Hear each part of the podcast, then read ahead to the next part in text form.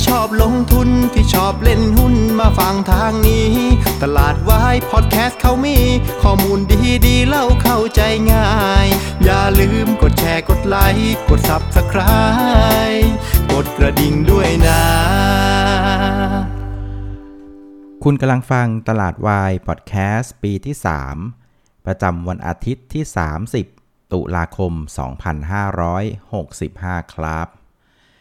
ครับ สวัสดีครับเพื่อนๆครับ ก็กลับมาพบกับรายการตลาดวายพอดแคสต์นะครับ ตอนนี้เราก็ผมว่าเรากำลังเข้าสู่หน้าหนาวนะ เพื่อนๆสังเกตไหมรู้สึกว่าอากาศเย็นๆน่ะมันเริ่มประทะมาที่หน้าแล้วนะอ่าก็หวังว่าปีนี้จะได้ใช้เสื้อกันหนาวหลายๆ วันหน่อยนะครับเอาละคราวนี้สำหรับในคลิปนี้นะครับ ก็ต้องขอบคุณผู้สนับสนุนรายการนะครับอ่าวันนี้มีคุณปาวารีนะครับที่โดเน a มาให้นะครับยังไงก็ กราบขอบพระคุณมากๆนะครับ ก็ขอให้ประสบความสำเร็จในการลงทุนนะครับ สุขภาพร่างกายสมบูรณ์แข็งแรงนะครับ มีความสุขตลอดหน้าหนาวด้วยแล้วกันนะครับ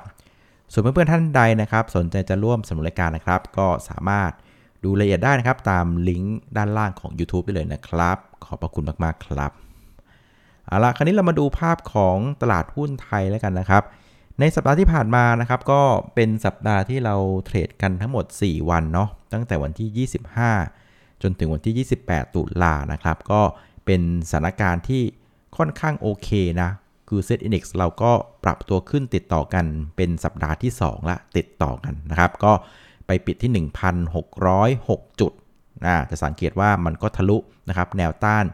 จิตวิทยาเนาะ 1,600 จุดกลมๆได้นะครับ ก็ปรับตัวขึ้นประมาณสักอ่า0.9%นะครับ ก็ถือว่าเป็นการเคลื่อนไหวนะครับไปตาม ทิศทางของตลาดหุ้นนะครับแล้วก็สินทรัพย์เสี่ยงทั่วโลกนะครับโดยตัวที่ lead นะครับ Set Index มาในสัปดาห์ที่ผ่านมานะมันก็จะเป็นตัวของตลาดหุ้นดาวโจนส์นะคือจริงๆเรามาก็ถือว่าหล่อแล้วนะ บวกกันเกือบเกือบ 0.9% week on week นะครับแต่ว่าถ้าไปดูดาวโจนส์เนี่ยต้องบอกว่าหล่อเล็กพี่นะครับดาวโจนส์ในสัปดาห์ที่ผ่านมาเนี่ยปรับตัวขึ้นถึง 5.7%นะครับแล้วก็ที่สำคัญอะดาวโจนส์มันมาก่อนเรานะรอบนี้นะ คือดาวโจนส์เนี่ยปรับตัวขึ้นมาติดต่อกันเป็นสัปดาห์ที่ 4 แล้วนะครับ ของเราเนี่ยเพิ่งสัปดาห์ที่ 2 ซึ่งถ้าเกิดใครตามเพจนักแดงคุณนักลงทุนเนี่ยเราเราเห็นเหลี่ยมเนี่ยนะครับมาประมาณหนึ่งละนะครับ จากภาพที่มันทำ pattern ที่เรียกว่า double bottom เนาะอ่าที่โซนล่างนะเบรกนะฮะ downtrend line ขึ้นมา แล้วก็สามารถทะลุเส้นค่าเฉลี่ย 200 วันได้อย่างสวยงามเลยนะครับเพราะฉะนั้นรอบนี้เนี่ยตลาดหุ้นทั่วโลกเนี่ยก็ถือว่า คลานตามดาวโจนส์กันขึ้นมาในรอบนี้นะดาวโจนส์เรียกว่าหล่อที่สุดนะครับคราวนี้ตัวที่มัน drive นะครับดาวโจนส์ขึ้นมาในสัปดาห์ที่ผ่านมานะผมว่ามันก็เป็นในเรื่องของออการที่ตลาดครับมีความคาดหวังกันแล้วว่าธนาคารกลางสหรัฐหรือที่เรียกว่าเฟดเนี่ยน่าจะมีการผ่อนคันเร่งนะครับในเรื่องของการขึ้นดอกเบี้ยนะครับแต่ย้ำว่าอ่าความคาดหวังในรอบนี้เนี่ยเป็นการคาดหวังในช็อตของเดือนธันวานะเพราะว่าในรอบที่ผ่านมาเนี่ยนะครับเฟดขึ้นดอกเบี้ยมาแล้ว 0.75 basis point เนี่ยขึ้นเขาเรียกว่า front load คือกดหนักๆมามา 3 สัปดาห์อ่าสามครั้งติดละนะครับแล้วครั้งหน้าน่ะคือการประชุมในวันที่ 1-2 พฤศจิกาเนี่ยตัวนี้ตลาดก็ยังมองว่าอ่าเฟดน่าจะใช้เรทเดิมนะ คือ 0.75%แต่ว่าตอนนี้ตลาดเริ่มคาดหวังข้ามช็อตไปว่า ในการประชุมในเดือนธันวานะครับ ตรงนั้นอะไม่น่าจะเป็น 0.75%ละ อ่าน่าจะเห็นภาพว่า 0.5 0.75%เนี่ย4ครั้งนะครับ3ครั้งมาแล้ว แล้วครั้งหน้าคือพฤศจิกา แล้วจากนั้นครั้งที่5เนี่ยจะไม่เป็น 0.75%ละน่าจะถอยลงมาประมาณสัก 0.5%นี่คือสิ่งที่ตลาดเริ่มคาดหวังกันละ เพราะว่าอะไรเพราะว่าตลาดได้รับสัญญาณหลาย ๆ อย่างนะครับ โดยเฉพาะจากประธานเฟดในหลาย ๆ สาขา เริ่มออกมาบอกว่า เอ้ย ช่วงที่ผ่านมาเนี่ยขึ้นดอกเบี้ยแรงไปแล้วนะนะครับ เศรษฐกิจเริ่มได้รับผลกระทบแล้ว เบาๆลงได้แล้วมั้งนะครับเขาเรียกว่า over tightening ล้วนะครับก็เป็นสัญญาณจากฝั่งของประธานเฟดในบางสาขา ในขณะที่ตัวเลขของเศรษฐกิจอเมริกาที่เป็นลักษณะตัวเลขชี้นำเศรษฐกิจอะเริ่มชะลอความร้อนแรงลงมาหลาย ๆ อย่างนะครับ ไม่ว่าจะเป็นเรื่องของ PMI เรื่องของการโอนบ้านอะไรต่างๆ มันเริ่มแผ่วๆกันลงมาละ เพราะฉะนั้นความร้อนแรงในมุมของเศรษฐกิจอะมันก็เริ่มเบาลงมา ก็เป็นอีกหนึ่งสัญญาณที่ดีว่า ถ้าเป็นแบบเนี้ย แกก็ไม่จำเป็นที่จะต้องขึ้นดอกเบี้ยแบบแรงๆแล้วนะ เพราะว่าเศรษฐกิจมันก็เริ่มถอยกันมาแล้วนะครับ ซึ่งบนความคาดหวังแบบนี้นะครับ มันก็เลยทำให้ตัวของค่าเงินดอลลาร์น่ะมันก็เริ่มพลิกกลับมาอ่อนค่านะครับ เพราะว่าก่อนหน้านี้นะครับคนคิดว่าจะขึ้นดอกเบี้ย 75 basis point ติดกัน 5 ครั้งนะครับมันค่าเงินดอลลาร์มันก็จะแข็งค่าขึ้นไปรอนะครับ อย่างที่เล่าให้ฟังคือ เงินมันจะไหลไปหาที่ที่ผลตอบแทนสูงเสมอ เพราะฉะนั้นที่อเมริกากำลังจะขึ้นดอกเบี้ย 75 basis point ติดกัน 5 ครั้ง ดอลลาร์ขึ้นไปรอละ คราวนี้พอภาพเริ่มเปลี่ยน เอาว่า 75 basis point เอาสัก 4 ครั้งก็พอ แล้วครั้งที่ 5 ถอยลงมาสักเป็น 50 basis point เพราะงั้นไอความโคตรแข็งอะ มันก็เลยกลายเป็นความแข็งน้อยลงนะครับ พอแข็งน้อยลงมันก็คือภาพของการอ่อนค่านั่นเองนะครับ เพราะฉะนั้นพอเกมมันเริ่มเปลี่ยนเราก็เริ่มเห็นกระแสฟันโฟมันก็เริ่มไหลกลับนะครับไปหาในประเทศนะครับหรือสินทรัพย์เสี่ยงอะไรต่างๆที่มันถอยออกมา มันก็เริ่มกลับเข้าไป นะครับโดยเฉพาะเรื่องของตลาดหุ้นก็ขยับได้ตัวได้ค่อนข้างดีเลย ทั่วโลกนะครับรวมถึงสินทรัพย์เสี่ยงอื่นๆ อย่างเช่นตัวของคริปโตเคอเรนซีด้วยนะครับอันนี้ก็จะเป็นความคาดหวังนะอ่าเป็นเรื่องของความคาดหวังนะครับว่าเฟดจะถอนคันเร่งลงมาก็เลยทำให้ตัวของสินทรัพย์เสี่ยงทั่วโลกมันก็กลับตกขึ้นครับคราวนี้เราไปเจาะที่ดาวโจนส์นิดนึงนะครับในฐานะที่แกเป็นแกนนำในการขึ้นมาในรอบนี้นะครับคือดาวโจนส์รอบนี้เนี่ยขึ้นมาเรียกว่า ค่อนข้างดีนะสัปดาห์ที่ผ่านมาขึ้นมา 5.7%นะครับตัวที่หนุนดาวโจนส์ในสัปดาห์ที่ผ่านมานะก็มีอยู่ประมาณสัก 3 ประเด็นนะครับประเด็นแรกมันก็เป็นเรื่องของผลการดำเนินงานนะเออซึ่งจุดที่น่าสนใจคือว่า ผลการงานของบริษัทที่เป็นลักษณะที่เรียกว่า O economy นะครับคำว่า O economy เนี่ยมันก็เป็นลักษณะของอเศรษฐกิจเดิมๆธุรกิจเดิมๆนะครับอย่างเช่นพวกของธนาคารนะครับพลังงาน แล้วก็วัสดุก่อสร้างอะไรพวกนี้คืองบมันออกมาดีนะครับตัวดาวโจนมันก็สะท้อนนะครับเรื่องของงบดีก็ขยับขึ้นนะครับในขณะที่อะไรที่มันเป็น new economy นะครับพวกของเทคเทคโนต่างๆเนี่ยมันก็ไปกดตลาด NASDAQ ไปอ่าแต่ไม่เป็นไรดาวโจนเป็นตัวหลัก O economy มันช่วยไว้มันก็สามารถขยับขึ้นมาได้ ตัวที่ 2 ที่หนุนให้ดาวโจนขยับได้ดีในสัปดาห์ที่ผ่านมานะครับก็จะเป็นเรื่องของตัวเลข GDP นะครับซึ่งไตรมาส3นะครับที่อเมริกาก็ออกมา ดีกว่าคาดด้วยนะครับ ซึ่งถ้าเกิดเพื่อนจำได้นะสองไตรมาสที่ผ่านมา มันหดตัวลง Q on Q 2 ครั้งนะครับพอมันเป็น 2 ครั้งปุ๊บตลาดก็ตีความแล้วว่าเป็น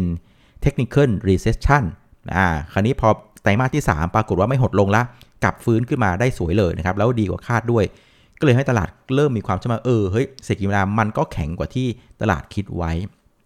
แล้วก็ประเด็นที่ 3 ที่เข้ามาเสริมในช่วงของวันศุกร์ก็คือเรื่องของเงินเฟ้อนะครับ ซึ่งดูผ่านตัวของดัชนี ค่าใช้จ่ายของผู้บริโภคหรือที่ว่า PCE นะครับ ก็เงินเฟ้อออกมาอยู่ที่ 6.2%ซึ่งต่ำกว่าที่ตลาดคาดด้วยนะครับ ก็เริ่มส่งกลิ่นแล้วว่า เออ เงินเฟ้ออเมริกามันกำลังผ่านจุดพีคไปตามที่ตลาดมองไว้นะครับ เพราะฉะนั้น 3 ประเด็นเหล่านี้เนี่ย มันก็เลยทำให้ดาวโจนส์ในสัปดาห์ที่ผ่านมา ก็เลยเรียกว่าสามารถปรับตัวขึ้นต่อเป็นสัปดาห์ที่ 4 ได้อย่างสวยงามนะครับคราวนี้ย้อนกลับมาดูที่ตลาดหุ้นเรากันบ้างนะครับ สัปดาห์ที่ผ่านมาเราขยับตัวขึ้นเป็นสัปดาห์ที่2เนาะแต่ว่ากลุ่มที่เด่นมากในสัปดาห์ที่ผ่านมานะกลับกลายเป็นกลุ่มที่เรียกว่าทุกคนเคยมองข้ามนะมันก็คือกลุ่มของอสังหาริมทรัพย์นะครับอสังหาริมทรัพย์ในสัปดาห์ที่ผ่านมาปรับตัวขึ้น 2.7%เทียบกับสัปดาห์ก่อนหน้านะคือเรียกว่ามากันยกแผงแล้วก็มาพร้อมเพียงเลย นะครับ ซึ่งบางคนเขาก็บอกว่าอสังหานะมันมักจะมาปิดรอบสุดท้ายเสมอนะ ซึ่งก็ต้องมาดูว่ามันจะเป็นตัวปิดรอบจริง ๆ หรือเปล่า ปิดรอบเพื่อเปิดรอบใหญ่รอบใหม่หรือเปล่า หรือว่าจะปิดรอบจริง ๆ เลย แล้วเข้าสู่ recession กันทั้งโลก อันนี้ไม่แน่ใจ แต่ว่าอย่างน้อยเนี่ยเราเห็นละว่าอสังหามาเป็นรอบสุดท้ายนะครับ คราวนี้กลุ่มที่มาเด่นๆ อย่างเช่นตัวของ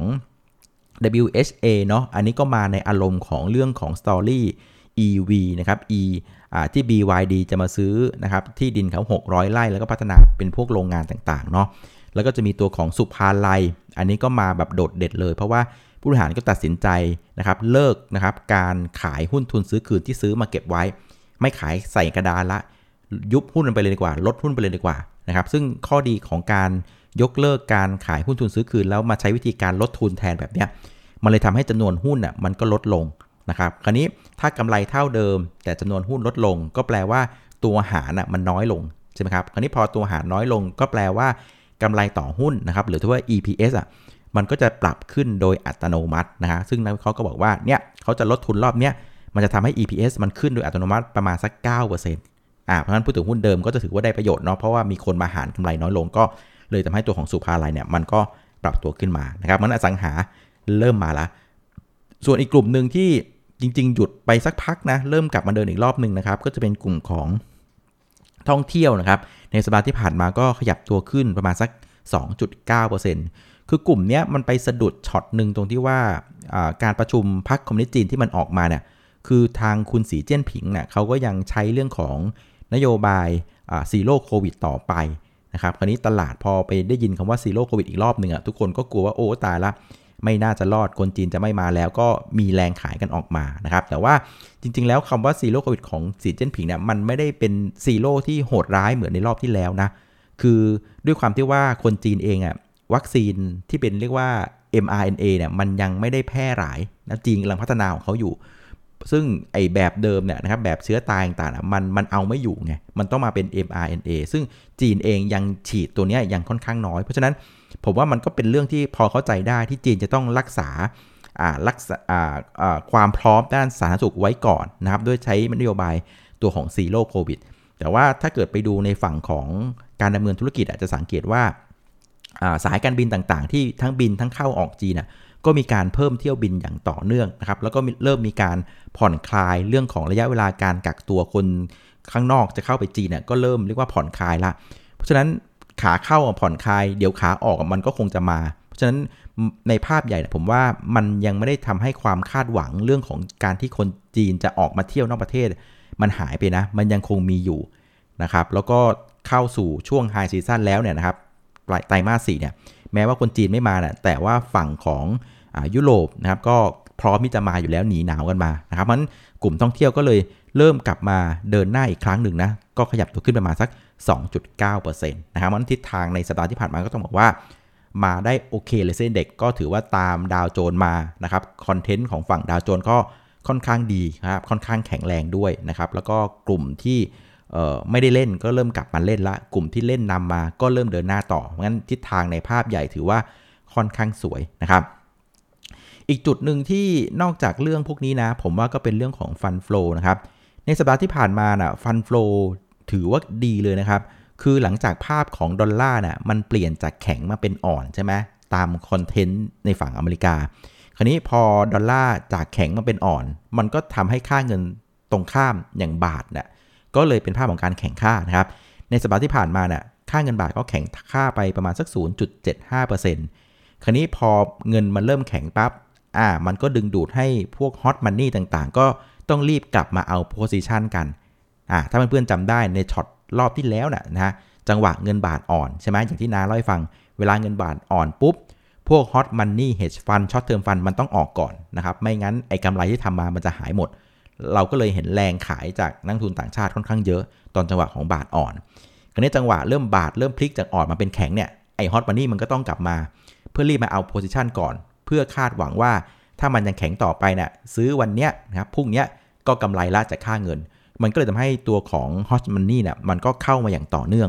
โดยในรอบนี้เนี่ยฝรั่งนะครับซื้อหุ้นบ้านเราติดติดกันห้าวันทำการแล้วนะครับ รวมกัน 12,000 ล้านบาท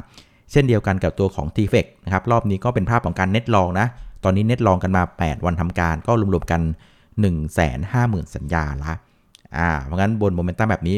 ก็เชื่อได้ว่านะครับฝรั่งก็ยังอยู่ข้างกับเรานะในฝั่งของตลาดหุ้น พียงแต่ว่าเป็นห่วงพี่พี่ fund manager นิดนึงคือว่ากองทุนไทยแม่งขายเหลือเกินนะครับกลัวจะกลับตัวกันไม่ทันคราวนี้มีเงิบนะครับคราวนี้ในภาพสัปดาห์หน้าเป็นไงบ้างนะครับสัปดาห์หน้าก็จะเป็นสัปดาห์ไฮไลท์ที่ทุกคนรอแล้วล่ะนะครับก็คือเรื่องของการประชุมเฟดนะครับในวันที่ 1 ถึง2นะพฤศจิกายนก็ใกล้เข้ามาละ ก็ตลาดก็คงจะ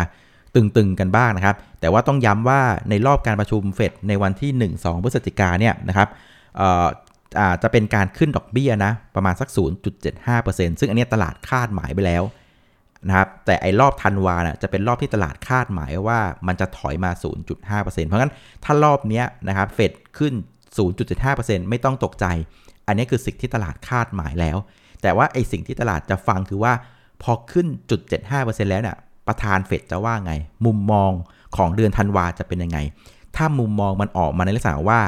เอาละ ตอนนี้เงินเฟ้อมันเริ่มเห็นพีคแล้วนะ เราได้รับการยืนยันมาสัก 2-3 เดือนละ เราเริ่มเห็นความร้อนแรงของเศรษฐกิจมันเริ่มถอยลงมาละนะเพราะฉะนั้นตัวเนี้ยเป็นสิ่งที่เราเชื่อว่าเริ่มจะเอาอยู่ล้วนะครับ คือถ้าตลาดตีความได้ว่าเฟดมีความรู้สึกว่าเริ่มเอาอยู่นะครับ ถ้าย้ำอีกทีนะ ถ้าตลาดตีความได้ว่าเฟดรู้สึกว่าตัวเองเอาอยู่ เพราะฉะนั้นตลาดจะมองข้ามไปว่าในการประชุมครั้งถัดไปคือวันคือธันวาคมเนี่ย ก็จะไม่เป็นการขึ้นดอกเบี้ยแรงๆละ ถ้าเป็นภาพแบบนี้ตลาดจะไปต่อนะครับ แต่แต่ถ้าเกิดว่าในการประชุมเฟดครั้งนี้ แล้วเฟดออกมาพูดปั๊บแล้วตลาดตีความว่าเฟดยังรู้สึกว่ายังเอาไม่อยู่นะครับ ถ้าเฟดถ้าตลาดตีความว่าเฟดรู้สึกว่ายังเอาไม่อยู่ อันนี้ไอความคาดหวังของเดือนธันวา มันอาจจะไม่ไหวละ อาจจะต้องจุดเจ็ดให้อีกรอบหนึ่งเพราะฉะนั้นตลาดอาจจะเซลงมาได้ อ่าเพราะฉะนั้นคอนเซปต์สำคัญคือ ไปจับสัญญาณว่าหลังประชุมเนี่ยนะครับเฟดประธานเฟดเขาคิดยังไงเกี่ยวกับเรื่องเดือนธันวา เอาอยู่หรือเอาไม่อยู่ ถ้าเอาอยู่ตลาดพร้อมขึ้น ถ้ายังเอาเงินเฟ้อไม่อยู่ ตลาดก็พร้อมที่จะหักหัวลงได้เช่นกันอะภาพก็เป็นประมาณนี้นะครับสำหรับมุมมองในช่วงถัดไปเนาะมันสำหรับเพื่อนๆนะที่มีหุ้นอยู่นะผมคิดว่าก็ยังพอถือลุ้นได้นะ ตอนนี้เซ็ตอินเด็กเราก็ เรียกว่าขึ้นมาจ่อนะครับ ใกล้จะทะลุ 200 วันแล้วดาวโจนเขาทะลุไปเรียบร้อยแล้วเรายังช้าอยู่นะครับ เราก็อาจจะค่อยๆ follow ตามมา ซึ่งผมว่านะคือถ้าเกิดว่าสมมติเฟดนะครับ รู้สึกว่าตัวเองเอาอยู่นะครับตลาดก็จะมีความเชื่อมั่นนะครับ ว่าในการประชุมธันวา มันจะไม่ขึ้นดอกเบี้ยละถ้าเป็นภาพแบบเนี้ยสิ่งหนึ่งที่เราจะเห็นคืออะไรรู้ไหมคือพี่ๆนักทุนสถาบันจะกลับตัวละ เพราะว่ารอบที่ผ่านมารอบนี้แกขายค่อนข้างเยอะเลยนะครับ แต่ฝรั่งเอาอย่างเดียวเลย งั้นถ้าเกิดว่าภาพออกมาอย่างที่เราคาดหมายนะ เราจะได้เรียกว่ากองหนุนนะครับ คือนักทุนสถาบันมาช่วยดันเซ็ตถ้าเป็นภาพนี้นะ โอ้โห 1675 น่าจะทะลุได้เช่นกันสำหรับหายในรอบนี้นะ ไปลุ้นกันนะครับ ก็ประชุมเฟดวันที่ 1-2 พฤศจิกาเนาะ เราก็จะรู้ผลกันประมาณวันที่ 3 พฤศจิกานะครับ อะโอเค เอาละวันนี้ภาพก็ประมาณนี้แล้วกันนะครับ ยังไงก็ขอบคุณมากนะครับที่ยังคงติดตามนะครับ รับชมรับฟัง ตลาดวายพอดแคสต์อย่างสม่ำเสมอนะไอคนไม่สม่ำเสมอเนี่ยก็คือนายเองแหละนะครับช่วงนี้ธุรกิจธุรกรรมเยอะเหลือเกินนะครับยังไงก็ฝากด้วยแล้วกันนะครับ เอาละวันนี้ขออนุญาตลาไปก่อนนะครับ เจอกันทีวันพรุ่งนี้ สวัสดีครับ